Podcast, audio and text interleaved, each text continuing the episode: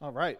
Well, you know, I thought we ought to do a new song when I'm calling this the uh, the sermon today a new song. You know, so we got have to do it. You know. Um, I hope, I hope you like that. It's uh, it kind of syncs up also with just the the general tone of today's passage that we're going to be studying in Exodus chapter 15, and um, it made me think of this. Uh, you know that I like I like musicals.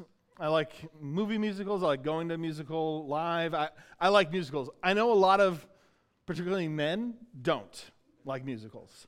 I've talked to many guys that like they're not interested. They don't want to come. Like I've had friends' wives. We tried to like get them to go to a, a show. Like my, my wife and, and her friend want to go to the show. The husband doesn't want to go. It's kind of awkward. Um, I I I. I regularly, I, I, often go to musicals with my wife and, and her sister and uh, my mother in law. And, and, and, the, and their husbands don't go. It's just me and then three of them. Um, and I'm fine with it. I'm good with it. But it's kind of funny because a lot of guys don't like musicals, or there, there, are men that don't like musicals, and they'll be like, "Well, it's just unrealistic." You know, you're just in, you're just, you know, talking about your day, and all of a sudden you break into song. That's not real. That's not how people are. And I go, yeah, you know that there aren't there aren't cars that transform into robots, right? you know that's also not real. Okay. Um, but the funny thing is that uh, that musicals are closer to reality than most like superhero movies or that kind of thing, and and we see it today. Today, essentially, we're starting off with Moses breaking into song. He's going to start off, he's going to break into song. This is after the, the Israelites have now crossed through the Red Sea. The, uh, the Egyptians were destroyed by the Red Sea, and now they're on the other side, and all of a sudden it's going to be song time.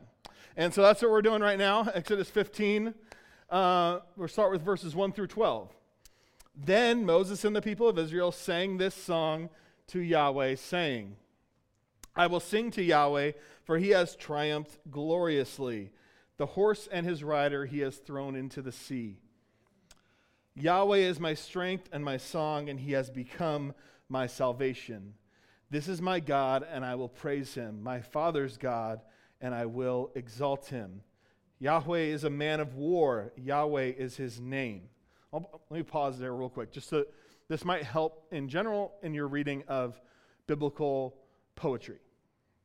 So whether you're reading Psalms or Lamentations or anytime it's like a song is breaking in, Hebrew poetry is typically paired in paired lines. So you'll notice there, there where they kind of like they either the, the first line it says whatever, the second line either like restates it in some way, defines it in some way, expands on it, something like that. But you can kind of see the pairs of lines, and that might kind of help you appreciate it more because you're going to think, why are they saying it this? Otherwise, it can sound kind of awkward. But that's what is, is happening here. So when he says, uh, This is my God, I will praise him. My father's God, I will exalt him. You see how that's like kind of paired together, where he's like defining it even further. Not just my God, but my father's God. I will praise him. I will exalt him. He's going to use a slightly different word that means essentially the same thing. All right, picking up in verse 4. Pharaoh's chariots and his host he cast into the sea, and his chosen officers were sunk in the Red Sea. The floods covered them. They went down into the depths like a stone. Your right hand, O Yahweh, glorious in power, your right hand, O Yahweh, shatters the enemy. In the greatness of your majesty, you overthrow your adversaries. You send out your fury, it consumes them like stubble. At the blast of your nostrils, the waters piled up. The floods stood up in a heap. The deeps congealed in the heart of the sea. The enemy said, I will pursue, I will overtake, I will divide my, the spoil. My desire shall have its fill of them. I will draw my sword, my hand shall destroy them. You blew with your wind, the sea covered them. They sank like lead in the mighty waters. Who is like you, O Yahweh, among the gods? Who is like you, majestic in holiness, awesome in glorious deeds, doing wonders? You stretched out your right hand, and the earth swallowed them. Okay. So, why is the first thing we can ask is why is this the moment for a song? Why is this the moment that they're going to break out and saying Moses is going to compose this song and all of Israel is going to sing it. Why is this the moment? Well, they are, for the first time, definitively, finally free, right? They are free, free, free, free, like those commercials, right? They're just free, free, free, free. Uh, they have nothing left to fear, right? For even when they were exiting, even when they were leaving, um, they couldn't really rest, right? And they were just leaving Egypt in this long caravan, miles long, heading out, and they've got their women and their children, they've got their animals, they've got all their, their old people, they're sick, they've got everybody with them that's vulnerable. They can't move fast, they're not an army. They're, they're heading out, and the whole time they've got to be thinking, like, this can't really be happening, right? They can't, they're not really going to let us go. They're kind of looking over their shoulder the whole time. And then, sure enough, their worst fears are realized.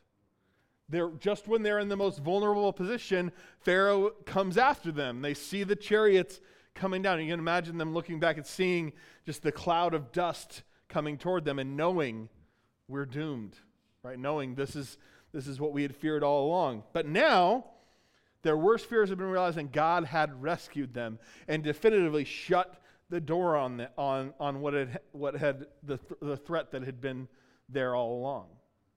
So now it's like, yes, we're going to praise God. We're definitively free now. We're going to praise Him for what He has done and who He is.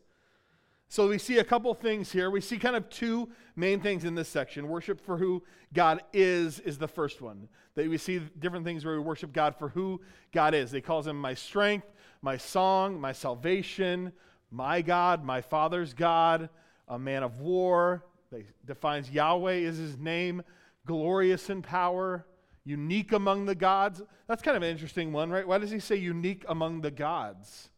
And that's kind of a funny thing in general. If we know that there is only one God, why does the Bible all the time say talk about other gods?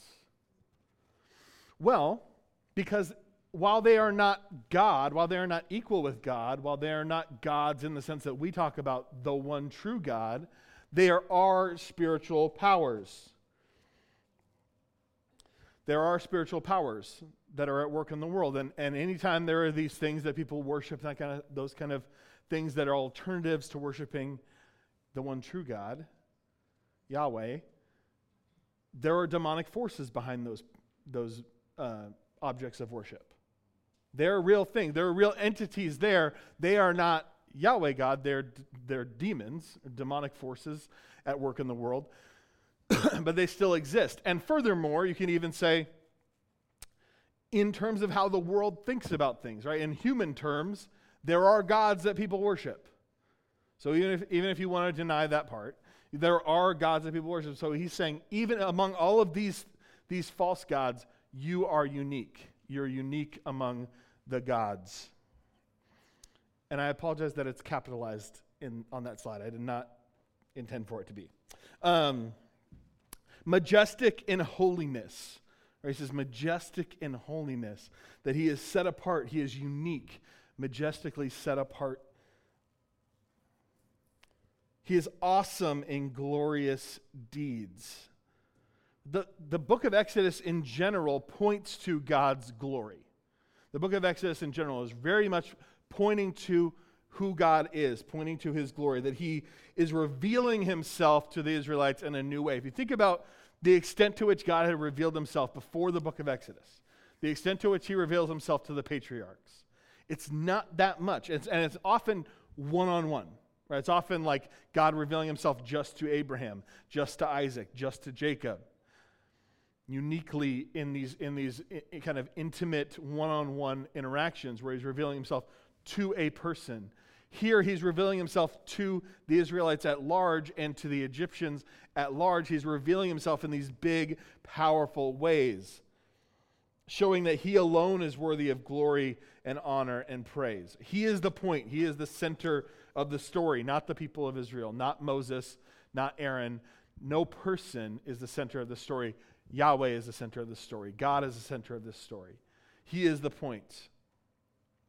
And that is still true today. And that's a big, a big problem in our modern American cultural Christianity is that we often make it about us, about our faith journey. How do I feel? And, and what does God have in store for me? And what's God's plan for me? And, and who am I? And how has God made me? And, and a lot of focus on defining ourselves when it's really meant to be on God. He's meant to be the focus, He's meant to be the center of this.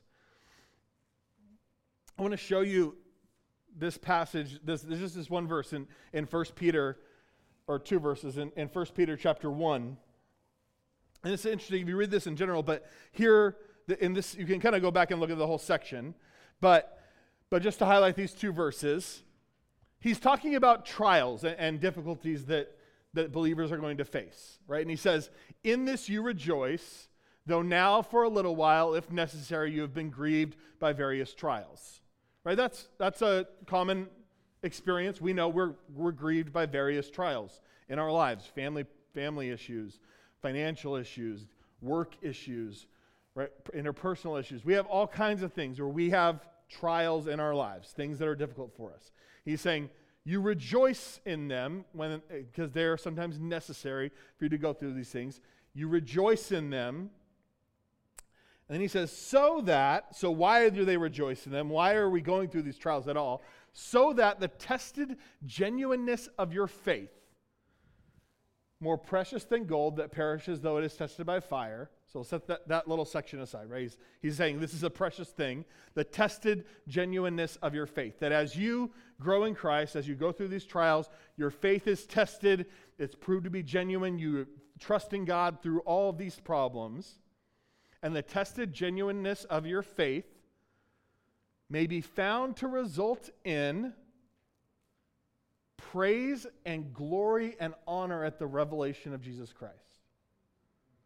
You're saying that, that your faith, that as your faith grows, as you grow through these trials, the result is you worship God.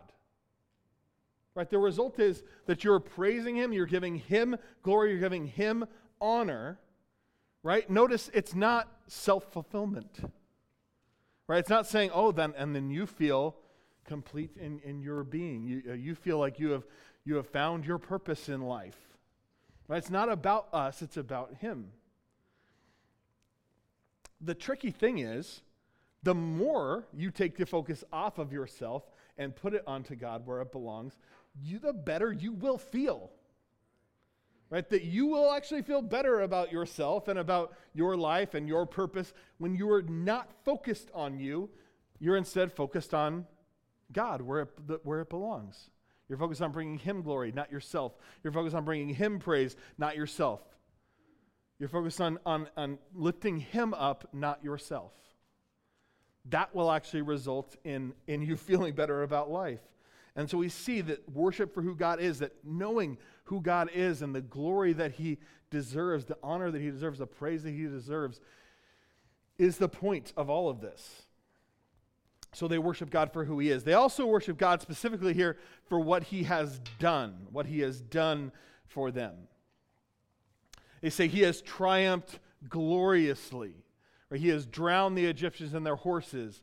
He defeated the greatest power of Egypt, Pharaoh's chariots and chosen officers, right? He points out he, that their chariots, the, the, you know, that's their, their big weapon, is their, this chariot force. And their chosen officers, the best of the best, he defeated them.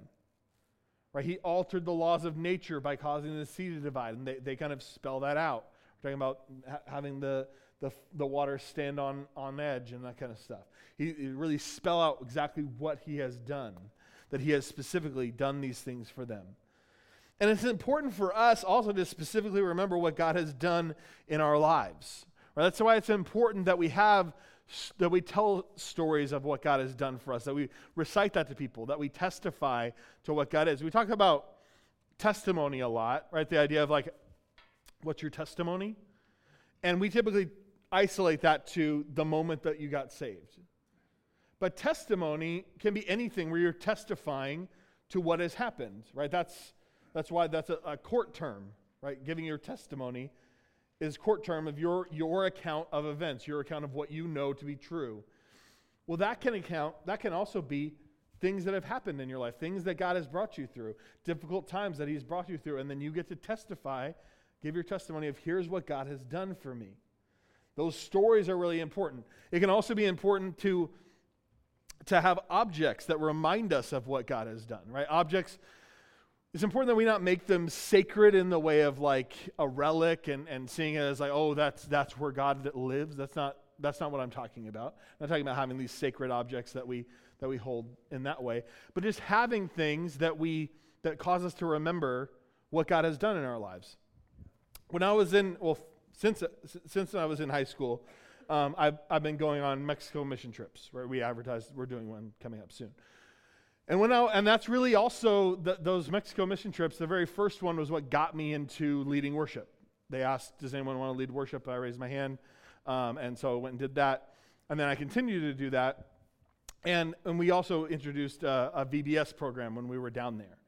Um, and so I was in high school, and I was leading this VBS program, and I would play songs for the kids and that kind of thing. And at the time, um, I had uh, bleached my hair. Okay, I used to, I did that a lot in high school, and I wish I had, I dug up a picture for you, but I didn't. But you, you guys seen Jed last week? Okay, his hair is like that, very much like that. Um, it's back in style. Uh, I won't go back. Okay, I promise. But but I had that kind of hair, and I would wear like a headband, and my hair would kind of like stick up like that. And the kids in the community started calling me the crazy chicken. Okay, that's what they like referred to me in Spanish, El Pollo Loco. That's the fast food restaurant. That's what that means, the crazy chicken. They, they would call me that, and and but it was you know it was like a good thing, like it's endearing. Like they they loved it. They loved coming to VBS. They loved interacting with us. And then one of the kids near the end of the week gave me this rubber chicken.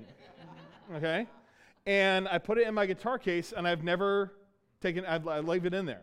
I took it out right now. But I leave it in there, and every time I open my guitar case, it reminds me of how God used me and how God brought me into that, into that community. It gives me that connection to that story and remembering how God has worked in my life. That's the kind of thing I'm talking about. Okay? I encourage you to do that, to, to find things like that in your own life that can be remembrances, that can be markers, that can be things that remind you of who God is and what He has done.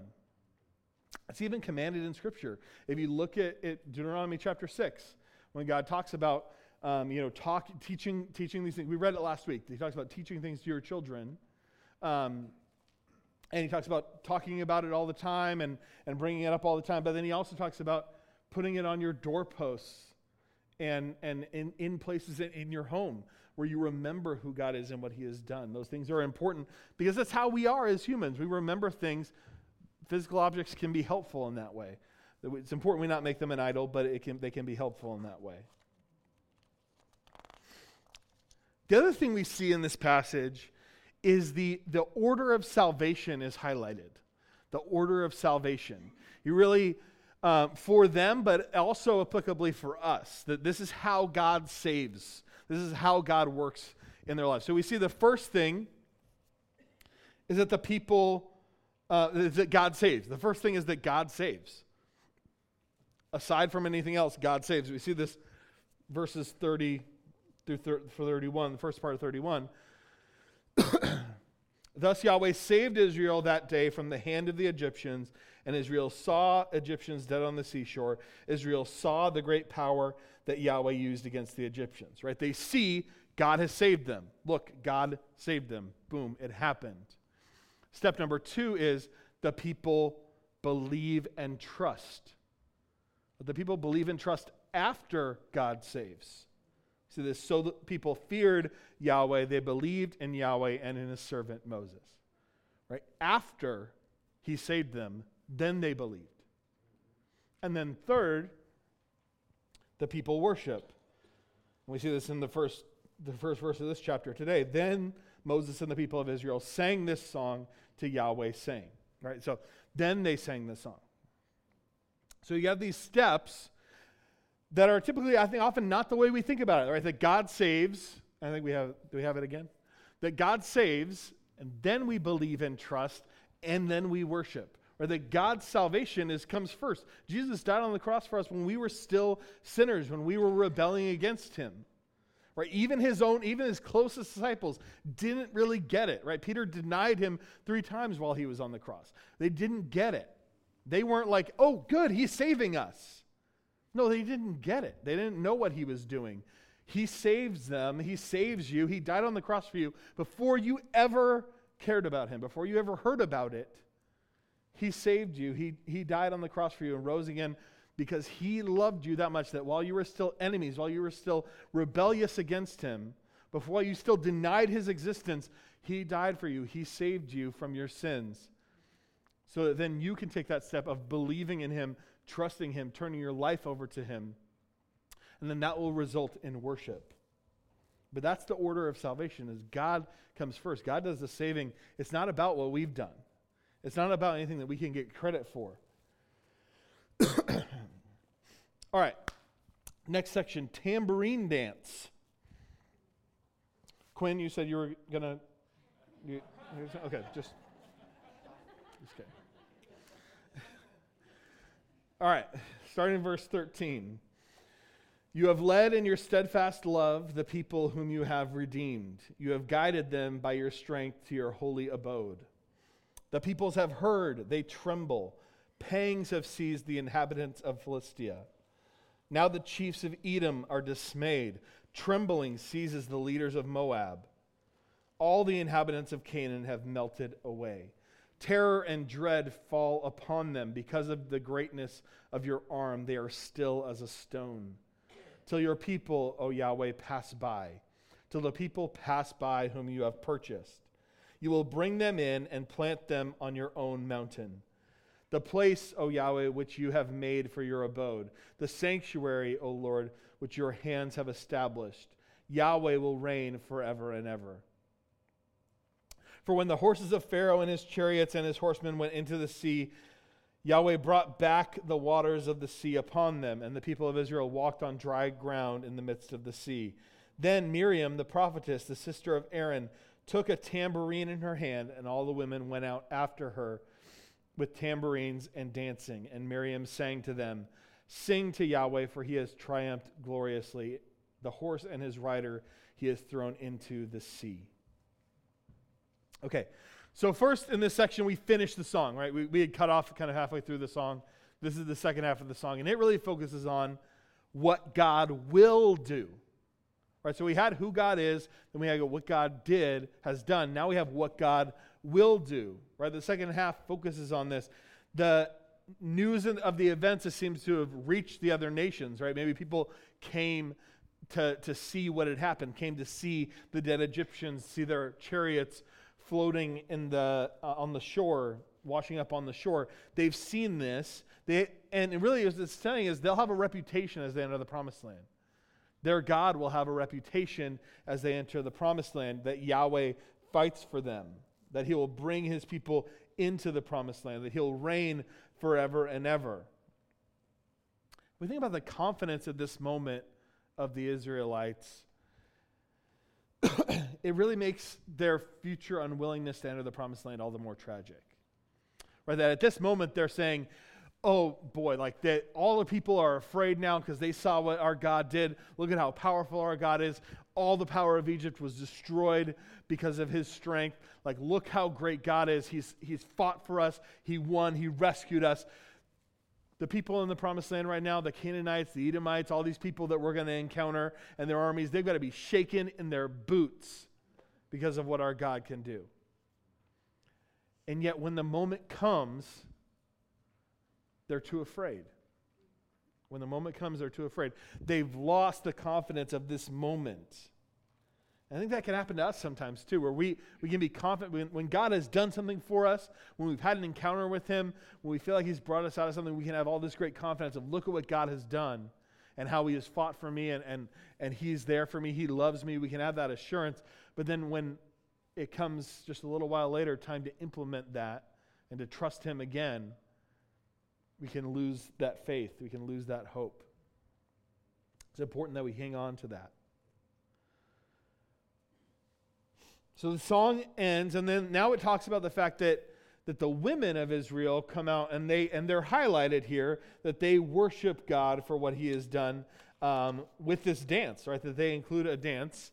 Um, and, and really, the way that it's written, um, most biblical scholars think it's really describing a call and response kind of song. It's saying that, they, that it was probably done in a call and response kind of way, that the, the men would sing the first part and then the women would, would sing it back to them. Now, that's kind of what it's, but it only talks, it only really recites that first line for Miriam, but that it's probably saying essentially like, etc., is, is essentially how it's, it's describing it. Um, and it paints this beautiful picture. We can just think of this picture of God's people just rejoicing because God rescued them, because of what God, how God had rescued them. The men are singing, the women are, are responding in song and dance, right? That they're dancing, uh, just being so thrilled. And it's, of course, led by Miriam. And if you think about Miriam's story, is so incredible, right? Miriam is um, very likely, like almost certainly, although she's not named, in Exodus chapter 2, when, when Moses' mother decides she can't hide him any longer, she puts him in this basket, or she makes this basket, puts him in the reeds, and it says his sister stood by to watch and see what Yahweh would do. Uh, she stood by to, to watch and see what's going to happen to this child. And very likely she was standing there thinking, I'm about to watch my baby brother die, be killed by an Egyptian guard. But she wants to be able to tell her mother what happened. And so then, you know, of course, the, da- the daughter of Pharaoh finds Moses and she goes over and tells, uh, has the bravery to go over to royalty and tell her, I have a wet nurse that I can get for you, right? Facilitates that, that, um, that situation. So she, she had that moment, and then, of course, she watched and she lived as a slave for all of Moses' life, right? She watched him be raised in the palace. She watched his education from afar, right? but she watched this all happen. She watched him murder that Egyptian and then have to flee to Midian and then be gone for 40 right? She got to think he's dead for a long, a long time of that. For a lot of her life, she had to think, what was the point of, of, me, of this whole thing with, with Moses and me watching him in the river? Because now he's gone. He's been gone for decades. He's not gonna, and then all of a sudden to see him come back, she watches him return, perform miracles in the name of their God. Right? She watches her baby brother perform these miracles. She watched him lead her people out of Egypt and through the Red Sea. Right? Through the Red Sea. She watches this happen. And she can just look at all that God had done because she was brave enough to approach Pharaoh's daughter when she found her brother floating in that basket. Right? All started with her. really started with her in this moment of bravery that she had. It's amazing. And you can see why then that would result in her just like dancing. Like it's unbelievable that her life has resulted in this and Moses' life has resulted in this. So they have this beautiful moment of worship, but but they're not out of the woods yet, right? They or they're not out of the desert yet. Um, right? They're still they're still in this situation. They're still they, they've come through the Red Sea, but now now they've got to figure out how to live as free people. Right? They have to learn to trust that Yahweh will provide and protect them. And the same thing is it's true for us too, right? That they have this moment this amazing moment of, and, and salvation is an amazing moment for us, right? The moment that we, we learn about the love of Jesus, we put our faith in him, we, we trust his saving grace, we unconditionally surrender to him. It's this joyous moment, right? It can be this joyous moment, of feeling freedom for the first time, not feeling that weight on our shoulders of guilt and shame that we sometimes carry around, that, that, that, that comes off of us and we just feel free. We can trust him. But then, just like these just like these Israelites, we have to learn to take our first steps in freedom, right? We have to learn to trust God day by day, moment by moment. We have to learn to do that. And, and it's different. It's, an, again, it's an exchange of what we used to do, right? We used to try to find our own happiness in our own way, but we had those systems in place. We got kind of used to it, even if it was sin. We got used to it. We got used to those patterns. Now we have to break out of that and learn to not rely on ourselves, but to rely on God. Right? To trust that Jesus loves us enough to, to look out for us after he saved us. And that's what the, that's position they're in here. Right? They're, they're in that same position.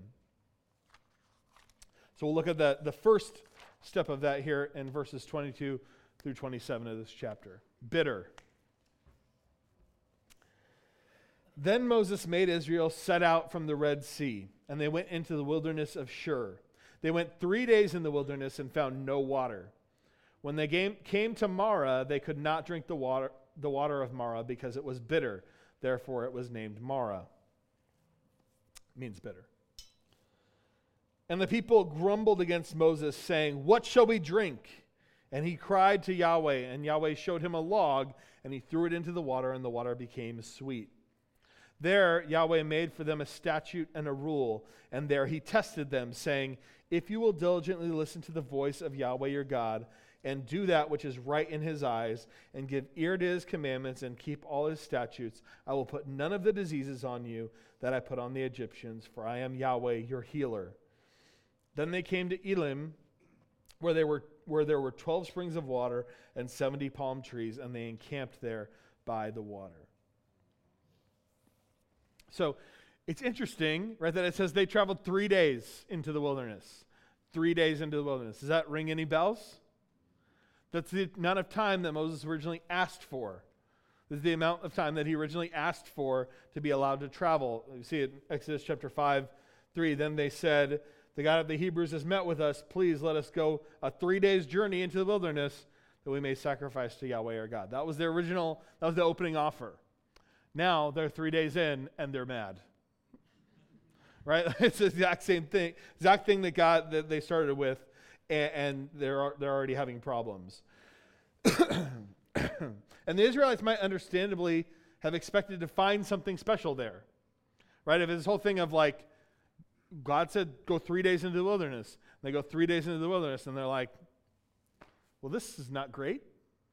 This is like what they thought there would be something cool here if God told us to go this far. Like, why did He want us to make this journey? Instead of something cool, they found dehydration and water that they couldn't drink. Not great. And so then they're, they're grumbling against Moses, right? They're mad at Moses um, for this. And this is the third time that they've come to Moses with their complaints, right? The first time they're mad when, when they're, Moses initially goes to Pharaoh and asks them to set them free. And then remember, Pharaoh makes their work harder, and they're mad at Moses that time. That's Exodus chapter 5. Um, then, when they're trapped between Pharaoh's army and the Red Sea, the people are mad at them again, like what, what, there are not enough graves in Egypt that we had to die here instead. And now, three days into freedom, they don't have any drinkable water, and they're mad again. And this ought to be comforting to anyone who's ever tried to lead a group of people right? Especially in the name of God, right? But anytime you lead a group of people, it can be difficult. And we look at Moses' response to this. Moses' response is that he turns to God immediately, and God responds with a solution. Right? That's, that's his initial reaction is perfect in this situation. When people complain, he turns to God immediately, and God provides a solution for him. He's learning how to live with God and how to lead these people. Right? We think of this as, and, and you think of maybe, you know, maybe you're not a Moses. You're not like leading you know, big groups of people, right? But but you're leading somebody, right? You you have some people to lead. You have people that that are looking to you. You have people that that will look to you for an example and for leadership. And that's what Moses here has this perfect response of, these people are mad at me. Let me turn to God and see what He has to say and he provides the help that he needs. He provides this miraculous log. There are a lot of people, um, as, I've, as I've studied Genesis and Exodus, there's like a lot of people who are very interested in providing scientific explanations for everything that happens in all these books. Um, and I don't care at all, so I don't look into it that much. If you like it, that's fine. But they try to find this, and, and so there have been there have been people that have gone out into this area, into the, the, the desert in, in Saudi Arabia, and tried to find, like, well, what, what, what properties does this tree have? Could it fix water? It's a miracle. It's meant to be a miracle. It's not like, it's not some special log that, that makes water fresh. But they tried, they tried. They're like, well, try throw this one in. Nope, doesn't work. Okay. They, they tried to figure it out. Um, it's a miracle, right? It's a miracle. God's doing, doing a miracle here. He's proving that he can not only rescue, but sustain his people. And you like to think, like, what if they had asked him earlier? What if they had asked him earlier for water? Like, he's, you got to think that he was waiting for them to ask, right? Oftentimes, he's just waiting for them to ask. and I think that's often true for us too, that God often waits for us to turn to him. That if we're going to just flail out there and, and, and worry and, and struggle and try to figure it out on our own, he'll let us do that oftentimes. I, I know that he'll let us do that because I let my kids do that. I mean, lots of times they're struggling with something, or they, you know, they, they're like trying to, trying to get my attention in some way other than uh, just asking right? My daughter, if she's like trying to get something open, trying to get something fixed, she'll just wander around the house just like, uh, uh, you know, and like I can tell she's trying to get my attention, but I'm like, I'm, I'm not doing anything until she asks me, right? Until she asks for help. She's like just throwing this fit. I think that that's how God sees his people, right? He sees these people just wandering around the desert, just grumbling about water, and he's like, wonder who you could ask for that. I wonder who you could turn to in this moment. God wants us to learn to need Him, right? He wants us to, to get in the practice of turning to Him in these moments. He offers them this statute, this, uh, this rule, essentially, that if you will listen to and obey Yahweh, then Yahweh will not plague them with the diseases he put on the Egyptians. Now, this is the first step in their sanctification, right? He's starting to move them just a little bit toward following him, obeying him, listening to him. Now that they're walking in freedom, they have to learn to become more like him, learn to be his people, learn to turn to him in these moments, learn to listen to and obey him. Right? They've been saved, they've been set free. They're his people. They've been bought with a price. Now they must learn what it means to live as his people. and I'm hoping you're starting to see that this whole Exodus saga is really a a foreshadowing, a, a metaphor for God's ultimate salvation of the world, his people, through Jesus. We can see I, I provided a chart in your study guides. It's here as well. We've started to talk about some of this stuff, but I want you to see it more and more because it's it helps you get more out of it if you can see this. That salvation in Egypt is our salvation in sin, right? Slavery in Egypt is is slavery and sin, that they were saved by the blood of the Passover lamb, right? That they kill these Passover lambs, put the blood on the door to, so that judgment will pass over them. We're saved by the blood of Jesus, the Lamb of God, who takes away the sins of the world.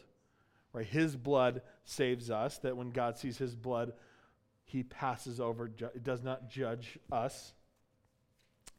That they pass through the Red Sea, as kind of a final declaration of what God has done, that God has rescued them. They pass through the water. Baptism. Right? Baptism is, is already like declared when, when we look at Noah. Right? They've, they, Peter draws that out in his letter. But even here again, that as they pass through the water, that they've been saved, now they pass through the water. We get saved, we get baptized as a symbol of, of that. See that They wander in the wilderness learning to trust and obey God, learning to follow Him. We go through discipleship, sanctification process. We, we learn to follow Him after we come to know Him. And they're heading toward, right? They're in this wilderness wandering, learning to follow God, learning to trust Him. They're heading toward the ultimate destination, the promised land, right? God has promised for them that there will be peace and prosperity when they get to the promised land.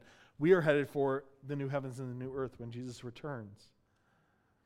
And he makes all things good again. He makes all things new, and we go to be with him forever. All right, we'll wrap up with this. How should we then live? Number one, worship God for who he is and what he has done, right? That's, that's ultimately what God wants. He wants us just to acknowledge who he is and what he has done. Number two, Trust that God will work in your, in your life as He has worked in your life. Right? That, that what God has done in the past, He will do in the future, that He will be there for you continually, that you can trust Him from what He has done for you, that He will do it, continue to, to be there for you. And then lastly, turn to God in times of trouble rather than grumbling, right? Learn to default to Him. He's not a last resort. He's not a last resort.